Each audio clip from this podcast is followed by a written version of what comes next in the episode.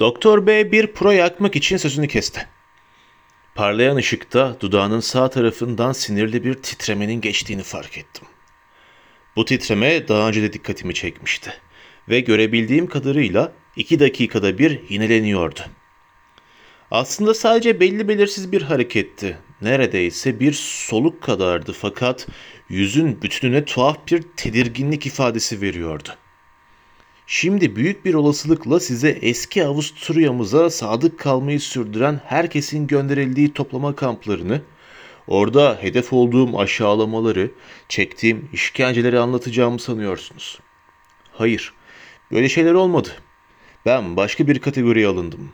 Bedensel ve ruhsal aşağılamalar aracılığıyla uzun zamandır birikmiş, ön yargılı bir nefretin zincirlerinden boşalmasına hedef olan o talihsizlerin arasına gönderilmeyip nasyonel sosyalistlerin zorla para ya da önemli bilgiler elde etmek istedikleri farklı ve çok küçük bir gruba sokuldum. Tek başına ele alındığında sıradan kişiliğimin Gestapo için elbette hiçbir ilgi çekici yanı yoktu. Ancak onların en amansız hasımların araçları, yöneticileri ve yakınları olduğumuzu öğrenmiş olmalıydılar.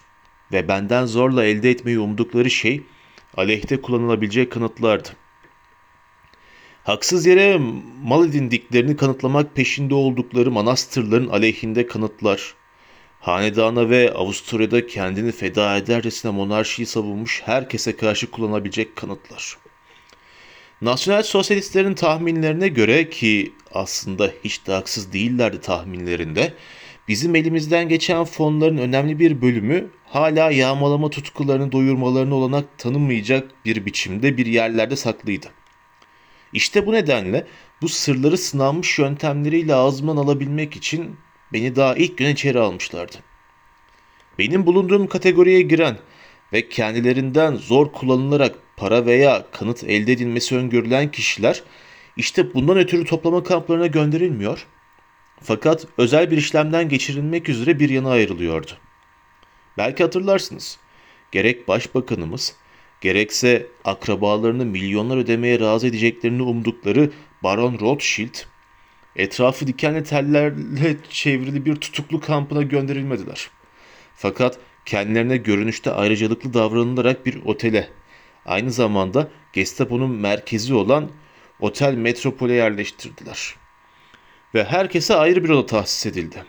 İşte benim gibi sıradan birine de bu ayrıcalık tanınmıştı. Bir otelde kendine ait bir oda. Aslında kulağa çok insanca geliyor. Öyle değil mi? Ama inanın ki bizim gibi seçkinleri 20'şerli gruplar halinde buz gibi barakalarda tıkacakları yerde epey iyi ısıtılmış tek kişilik otel odalarına yerleştirmekle bizler için yalnızca insani olmakla ilintisiz. Fakat çok daha ustaca bir yöntem geliştirmiş oldular. Zira bizden zorla malzeme elde etmek için kullanılacak baskının kaba saba dayaklardan veya bedensel işkenceden çok daha ince ve etkili bir üslupla işlemesi öngörülmüştü. Bunun adı düşünülebilecek en ustaca izolasyonu sağlamaktı. Bize hiçbir şey yapmadılar. Sadece bizi en mutlak anlamdaki hiçliğin içerisine yerleştirdiler. Çünkü bilindiği gibi dünyada hiçbir şey insan ruhu üzerinde hiçlik kadar ağır bir baskı uygulayamaz tek tek her birimizi mutlak anlamda bir hava boşluğuna, dışarıya tümüyle kapalı bir odaya hapsetmekle sonunda dudaklarımızın açılmasını sağlayacak baskının dayak ve soğuk aracılığıyla dışarıdan değil ama iç dünyalarımızdan kaynaklanması amaçlanmıştı. İlk bakışta bana ayrılan oda hiç de rahatsızmış gibi görünmüyordu. Odada bir kapı, bir yatak, bir koltuk, bir lavabo ve parmaklıklı bir pencere vardı.'' Fakat kapı gece gündüz kapalı duruyordu. Masanın üstünde kitabın, gazetenin, tabaka kağıdın, kurşun kalemin bulunması yasaktı. Pencere bir yangın duvarına bakıyordu. Kendi benimin çevresinde ve dahası bedenimde mutlak anlamda hiçlik inşa edilmişti. Elimden her şey alınmıştı. Zamanı bilmeyeyim diye saat, bir şey yazamayayım diye kurşun kalem, bileklerimi kesmeyeyim diye bıçak alınmıştı. Hatta bir sigara gibi en küçük bir kendini uyuşturma aracı bile yasaklanmıştı. tek kelime söylemesine ve herhangi bir soruyu cevaplandırmasına izin verilmeyen nöbetçinin dışında hiçbir insan yüzü görmüyor, bir insan sesi duymuyordum. Gözler, kulaklar, bütün duyular sabahtan geceye ve geceden sabaha kadar hiçbir şeyle beslenmiyordu. İnsan kendi kendisiyle, bedeniyle ve masa, yatak, pencere, lavabo gibi dört veya beş dilsiz nesneyle umarsız bir biçimde yalnız kalıyordu. Bu suskunluğun kapkara okyanusunda camdan yapılma çanı içerisindeki bir dalgıç gibi yaşıyordu ve dahası dış dünyaya uzanan halatın koptuğunu ve sessiz derinliğin içinden hiçbir zaman dışarıya çıkarılmayacağını şimdiden sezen bir dalgıç gibi yaşıyordu. Yapacak hiçbir şey yoktu, duyacak hiçbir şey yoktu, görecek hiçbir şey yoktu her yerde ve sürekli olarak insanın çevresinde hiçlik, zamandan ve mekandan mutlak anlamda yoksun bir boşluk vardı. İnsan bir aşağı bir yukarı gidip geliyordu ve onunla birlikte düşünceler de bir aşağı bir yukarı bir aşağı bir yukarı gidip geliyordu. Sürekli gidip geliyordu fakat sonuçta düşüncelerin de ne kadar herhangi bir özden yoksunmuş gibi görünürlerse görünsünler bir destek noktasına ihtiyaçları vardır. Aksi takdirde dönmeye ve anlamsız bir biçimde kendi etraflarında çember çizmeye başlarlar. Onlar da hiçliğe dayanamazlar. İnsan bir şey bekliyordu. Sabahtan akşama kadar bekliyordu ve hiçbir şey olmuyordu. İnsan tekrar, tekrar bekliyordu. Hiçbir şey olmuyordu. İnsan bekliyor, bekliyor, bekliyordu. Düşünüyor, düşünüyordu. Şakakları ağrımaya başlayana kadar düşünüyordu. Hiçbir şey olmuyordu. İnsan yalnız kalıyordu. Yalnız, yalnız.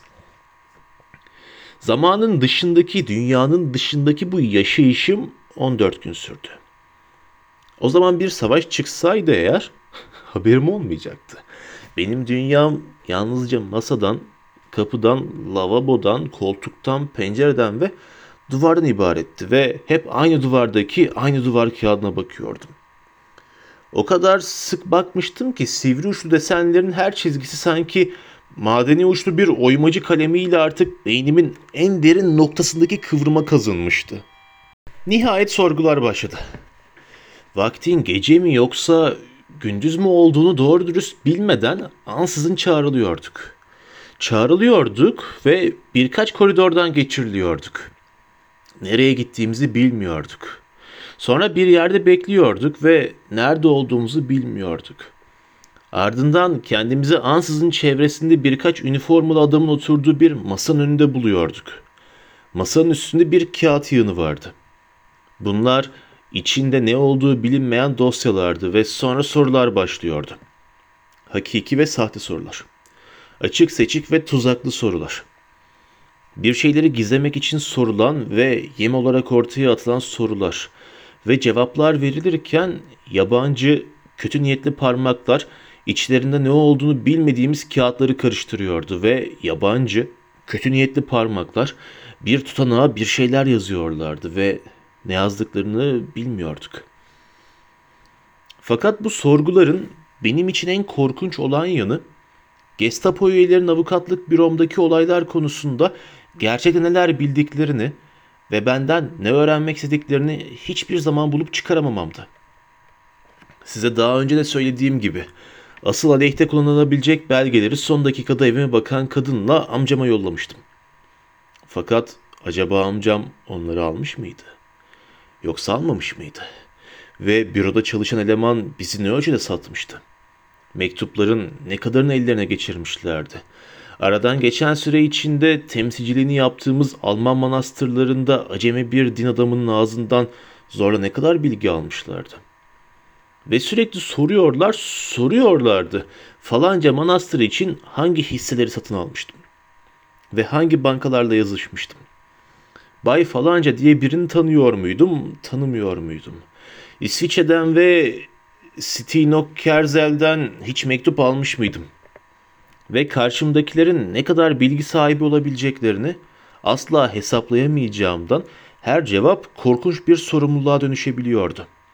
Bilmedikleri bir şeyi itiraf ettiğim takdirde belki gereksiz yere birinin canını tehlikeye atacaktım. Çok fazla inkara saptığım takdirde ise kendime zararım dokunabilirdi. Fakat sorgu en kötüsü değildi. En kötüsü sorgudan sonra hiçliğime, içinde aynı masanın, aynı yatağın, aynı lavabonun, aynı duvar kağıdının bulunduğu aynı odaya geri dönmekti. Çünkü kendimle yalnız kalır kalmaz verebileceğim en akıllıca cevap ne olabilirdi? Belki de düşüncesizce bir sözle doğmasına yol açtığım kuşkuyu ortadan kaldırabilmem için bir dahaki sefere ne demem gerekir? Bunları kurgulamaya çalışıyordum, düşünüyordum, söylediklerimi inceleyip sık dokuyordum. Kendi ifademi sorgu yargıcına söylediğim her sözcük açısından denetimden geçiriyordum. Karşımdakilerin sormuş oldukları her soruyu ve verdiğim her cevabı yeniden aklımdan geçiriyordum. Bütün bunlardan tutanağa neler geçirmiş olabileceklerini tartmaya çalışıyordum.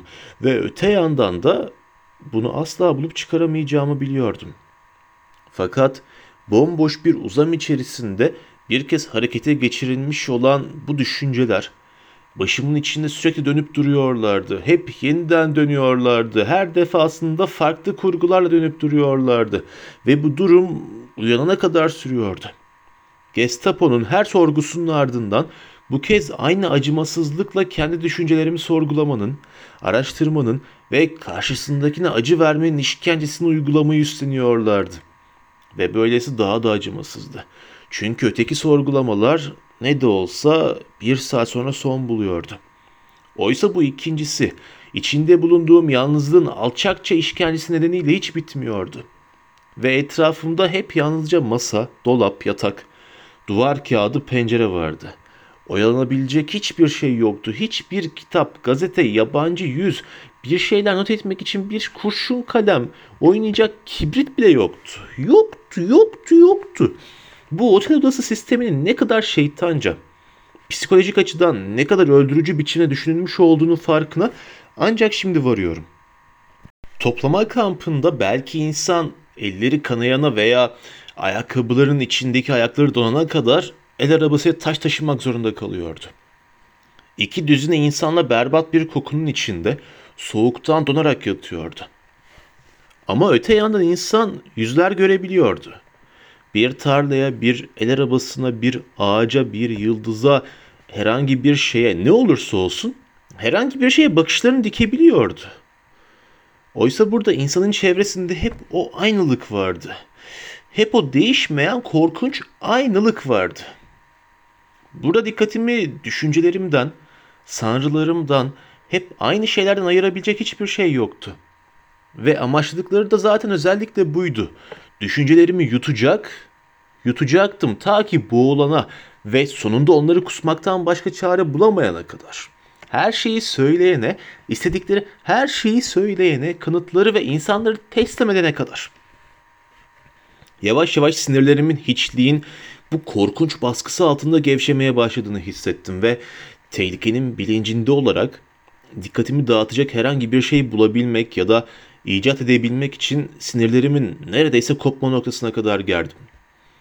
Kendimi meşgul etmek için daha önce ezbere öğrenmiş olduğum ne varsa hepsini ulusal marşı ve çocukluk dönemin uyaklı şiirlerini, lise yıllarındaki Homeros'u, medeni kanun maddelerini ezbere okumaya ve yeniden kurgulamaya çalıştım.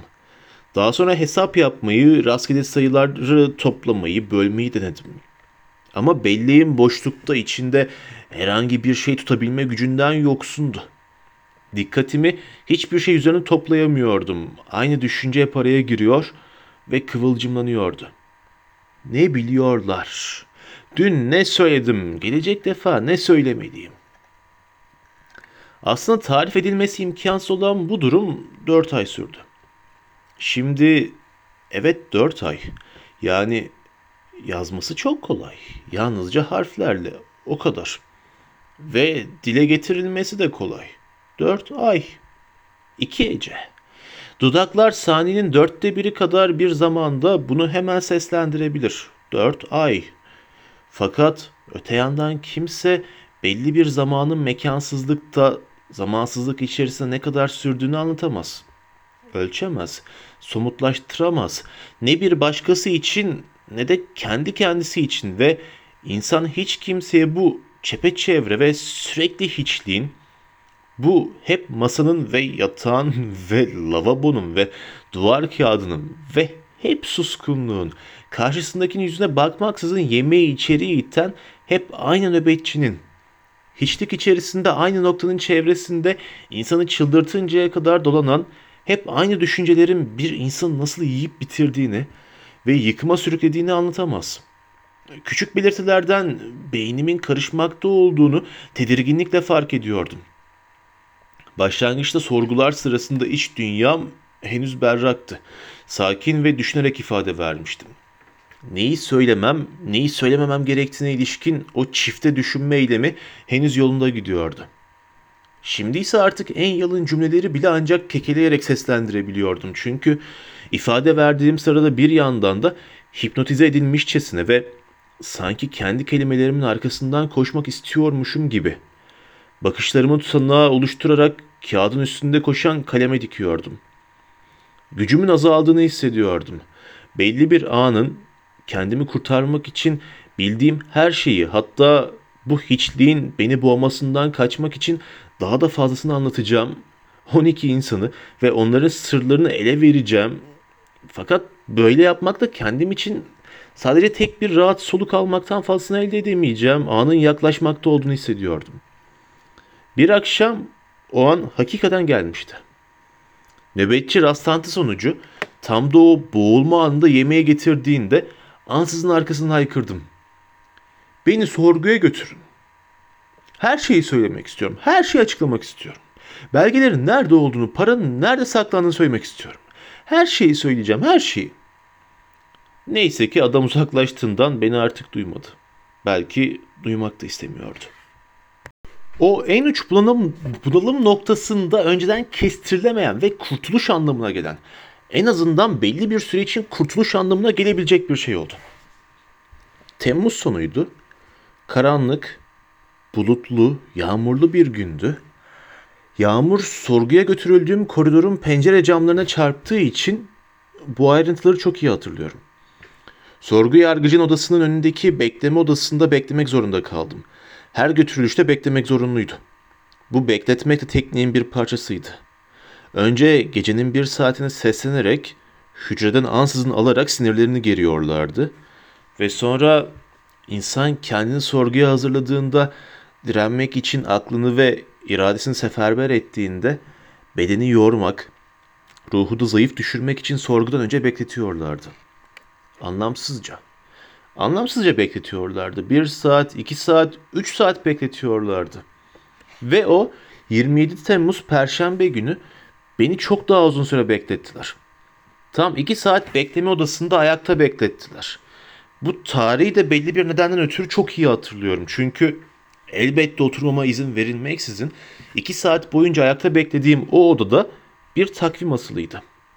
Ve basılı bir şeye, yazılı bir şeye duyduğum açlıkla bakışlarımı o tek sayıya, sadece iki kelimeden o 27 Temmuz yazısını nasıl diktiğimi, nasıl sürekli diktiğimi size açıklamayı inanın beceremem.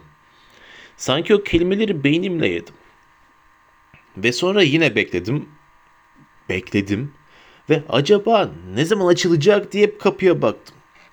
Ve aynı zamanda da Engizisyon görevlilerinin bu defa ne sorabileceklerini düşündüm. Ve aynı zamanda da bana kendime hazırladığım konudan çok farklı bir şey soracaklarını da biliyordum. Ama bütün bunlara rağmen bu beklemenin ve ayakta durmanın azabı aynı zamanda bir nimetti, bir hazdı. Çünkü bu oda ne de olsa benimkinden farklıydı.